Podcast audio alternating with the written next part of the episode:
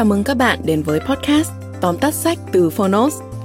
Trong podcast này, chúng tôi giới thiệu nội dung chính của những cuốn sách tiêu biểu mà Phonos lựa chọn, bao gồm những tựa sách bán chạy tại Việt Nam và cả những cuốn sách nổi bật trên thế giới nhưng chưa có tại thị trường Việt Nam.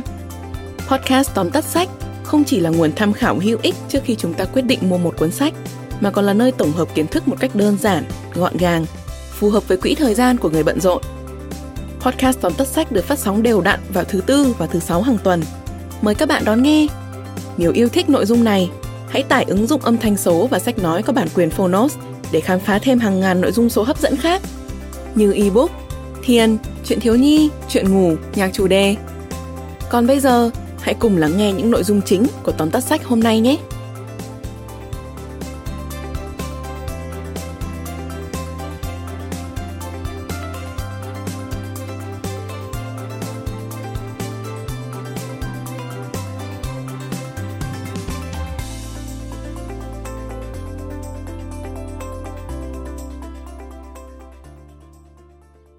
Bạn đang nghe từ Phonos.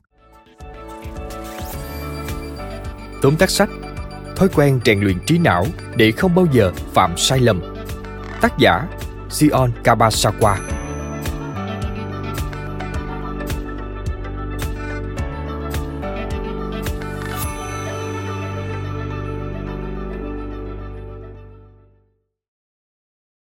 Có những người dù thường xuyên làm nhiều việc khó khăn, phức tạp, nhưng rất ít khi phạm sai lầm. Nhưng có những người không làm gì nhiều mà lúc nào cũng mắc lỗi.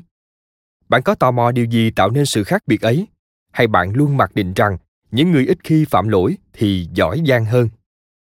Sự thật không hẳn vậy. Cuốn sách Thói quen rèn luyện trí não để không bao giờ phạm sai lầm đã chứng minh rằng cơ chế tiếp nhận và xử lý thông tin của não bộ mới là điều ảnh hưởng đến cách ta tạo ra sai lầm chỉ cần hiểu cách não bộ vận hành thông tin bạn có thể luyện tập để hạn chế mắc lỗi từ đó gạt đi suy nghĩ bản thân không đủ tốt và thật sự tự tin thực hiện điều mình muốn sau đây mời bạn cùng Phonos điểm qua ba nội dung quan trọng từ cuốn sách Thói quen rèn luyện trí não để không bao giờ phạm sai lầm. Nội dung thứ nhất, cơ chế xử lý thông tin của não bộ, hành trình bốn chặng. Theo bác sĩ Kabasawa, vòng đời của một thông tin sẽ được não xử lý qua bốn giai đoạn cơ bản. Một là input, tức tiếp nhận thông tin từ bên ngoài. Hai là suy nghĩ về thông tin ấy. Ba là sắp xếp tổ chức thông tin. Và cuối cùng là output, tức xuất bản thành các hành động như nói, viết, cử động.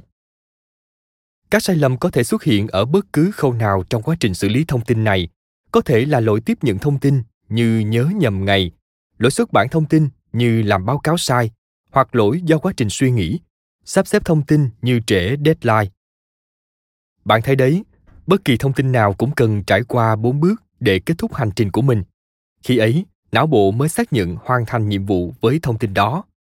Trong quá trình nghiên cứu với vai trò bác sĩ khoa thần kinh kabasawa đã nhận ra rằng bộ não của những người ít phạm sai lầm có cơ chế hoạt động rất hiệu quả. Khi đã biết điều này bạn hãy thử nghĩ xem các lỗi mình thường mắc phải là gì và nó nằm ở đâu trong quá trình xử lý thông tin của não bộ. Chúng ta đang sống ở một thời đại có quá nhiều thông tin, một tin vắn trên mạng xã hội, một lời nhắn từ bạn bè, một kiến thức mới trong cuốn sách thú vị, hoặc tinh vi hơn là kỳ vọng của ai đó đặt lên vai mình. Ngày nay chúng ta đã quá quen với việc tiếp nhận thông tin liên tục. Vì thế ta không ý thức được mình đang nạp bao nhiêu thông tin mà chưa xử lý chúng đến tận cùng. Điều đó âm thầm gây sức nặng lên não bộ, dần dần khiến não quá tải, trì trệ, mệt mỏi và tạo ra những quyết định sai lầm. Nội dung thứ hai, bốn nguyên nhân chính gây ra sai lầm. Có rất nhiều nguyên nhân dẫn đến việc mắc sai lầm, nhưng theo bác sĩ kabasawa, chỉ có bốn nguyên nhân chính. Nguyên nhân đầu tiên cũng là điều gây ra phần lớn sai lầm của con người, là khả năng tập trung kém trên quan điểm của khoa học thần kinh, những yếu tố như chất dẫn truyền thần kinh, lượng máu và oxy trong não, hormone điều tiết sự căng thẳng là các yếu tố quan trọng gây nên tình trạng thiếu tập trung. Bạn sẽ dễ tạo ra sai lầm khi não không ở trong tình trạng làm việc tốt nhất. Muốn cải thiện sự tập trung, ngoài việc cải thiện các vấn đề sinh học của não, chúng ta cũng cần hạn chế làm việc khi não đang mệt mỏi, Nhờ vậy, não mới có thời gian phục hồi và tiếp tục làm việc lâu dài. Nguyên nhân thứ hai gây nên sai lầm là bộ nhớ ngắn hạn trong não không đủ dung lượng lưu trữ thông tin. Bộ não của con người có khả năng lưu trữ một lượng thông tin rất lớn. Tuy nhiên, cổng tiếp nhận thông tin vào não thì khá hẹp. Nếu quá nhiều thông tin đi vào cùng lúc, cổng thông tin sẽ bị quá tải và tắc nghẽn.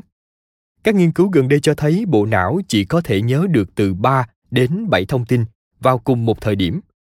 Ví dụ khi bạn được nhờ đi chợ mua các món như thịt bò, bún và tôm, bạn sẽ nhớ ngay mà chẳng cần ghi chép lại. Nhưng nếu phải mua đến 7 món như thịt bò, bún, bắp cải, hành lá, đậu phụ, tôm, ngao thì rất dễ sai sót. Những ai có ít dung lượng lưu trữ thông tin nhất thời thì sẽ dễ bỏ sót thông tin và mắc các lỗi liên quan đến phần input, tức là tiếp nhận thông tin đầu vào. Có hai cách để cải thiện vấn đề này.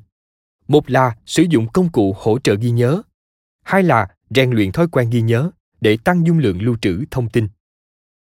Nguyên nhân chính thứ ba gây nên sai lầm là não làm việc quá mức. Chúng ta thường phân chia trạng thái tinh thần rất nhị nguyên, hoặc trầm cảm, hoặc tinh thần khỏe mạnh, mà bỏ quên tình trạng mệt mỏi ở giữa. Trạng thái tinh thần mệt mỏi vẫn được xếp vào mức khỏe mạnh. Tuy nhiên, khi não trong tình trạng mệt mỏi, các chức năng nhận thức như khả năng chú ý, tập trung, khả năng tư duy, ghi nhớ, suy luận logic, khả năng học tập đều bị suy giảm. Sau khi tiếp xúc với nhiều bệnh nhân trầm cảm, bác sĩ Kabasawa nhận ra các bệnh nhân trầm cảm thường mắc nhiều sai lầm trong giai đoạn đầu mắc bệnh. Việc phạm sai lầm chính là dấu hiệu cho chúng ta biết rằng não đang mệt mỏi và cần được nghỉ ngơi, chăm sóc. Nguyên nhân chính thứ tư gây sai lầm cũng là nguyên nhân cuối cùng là não bị lão hóa. Trí nhớ của con người tốt nhất ở giai đoạn 20 đến 30 tuổi. Điều đó có nghĩa là sau tuổi 30, ai cũng có thể gặp phải tình trạng lão hóa. Đúng vậy, chức năng não sẽ suy yếu dần theo tuổi tác. Nhưng điều đó chỉ đúng với những người không thường xuyên sử dụng não mà thôi. Theo một nghiên cứu, có 20% người cao tuổi có khả năng ghi nhớ giống như một sinh viên đại học. Chức năng của não không tỷ lệ thuận với số lượng tế bào thần kinh mà tỷ lệ thuận với số lượng kết nối synapse giữa các dây thần kinh. Một tế bào thần kinh có thể liên kết với các tế bào thần kinh khác bằng 2.000 kết nối synapse. Vậy nên, bằng cách tích cực sử dụng bộ não, tăng số kết nối synapse, bạn hoàn toàn có thể ngăn ngừa lão hóa, tăng trí nhớ và duy trì được một bộ não trẻ trung, sáng tạo. Trong bốn nguyên nhân gây ra sai lầm vừa nêu trên, khả năng tập trung kém là nguyên nhân chính, kéo theo các nguyên nhân còn lại. Tuy nhiên, mỗi yếu tố vừa là nguyên nhân vừa là kết quả. Chúng đang xen nhau tạo thành sai lầm ta mắc phải hàng ngày. Nội dung thứ ba, những thói quen và phương pháp rèn luyện trí não. Vậy thì rút cuộc là phải làm sao để tránh mắc lỗi? Xuyên suốt bốn chương của cuốn sách, bác sĩ Kabasawa đưa ra những hướng dẫn rất chi tiết về phương pháp chăm sóc và rèn luyện não bộ để không phạm sai lầm. Một vài phương pháp có thể kể đến như làm việc đúng nhịp sinh học, nghỉ ngơi đúng cách, hạn chế làm việc đa nhiệm, tập thói quen ghi chú thông minh, loại bỏ những suy nghĩ vặt vãnh, giảm mức độ cầu toàn khi hoàn thành công việc, quản lý lo âu và căng thẳng. Những phương pháp ấy không hề cao xa hay khó thực hiện. Bạn có thể đã nghe đâu đó trong lời khuyên của bạn bè hay trong một cuốn sách khác. Nhưng tại sao ta lại không thực hiện nó ngay? Là do chưa có thời gian, chưa có động lực. Hay nói cách khác, chúng ta chưa thật sự hiểu rõ tác động sâu sắc của chúng đối với cuộc sống. Qua những phân tích của bác sĩ Kabasawa trong cuốn sách này, hy vọng bạn sẽ tìm thấy động lực để quan tâm hơn đến sức khỏe não bộ và trạng thái tinh thần của mình, từ đó lên kế hoạch rèn luyện những thói quen tích cực. Bạn vừa điểm qua ba nội dung đặc sắc của cuốn sách Thói quen rèn luyện trí não để không bao giờ phạm sai lầm, được Phonos chọn lọc để chia sẻ đến bạn. Bạn thân mến, mong rằng sau khi thưởng thức nội dung từ cuốn sách này, bạn có thể phân tích và nhìn nhận sai lầm của mình qua góc nhìn của bộ não. Thay vì đổ lỗi cho ngoại cảnh hay trách cứ bản thân, hãy học cách yêu thương và rèn luyện bộ não để nó làm tốt công việc của mình. Chúc bạn sớm thành công. Cảm ơn bạn đã lắng nghe tóm tắt sách Thói quen rèn luyện trí não để không bao giờ phạm sai lầm trên ứng dụng Phonos. Đừng quên thường xuyên truy cập vào Phonos để đón nghe những nội dung âm thanh độc quyền được cập nhật liên tục bạn nhé.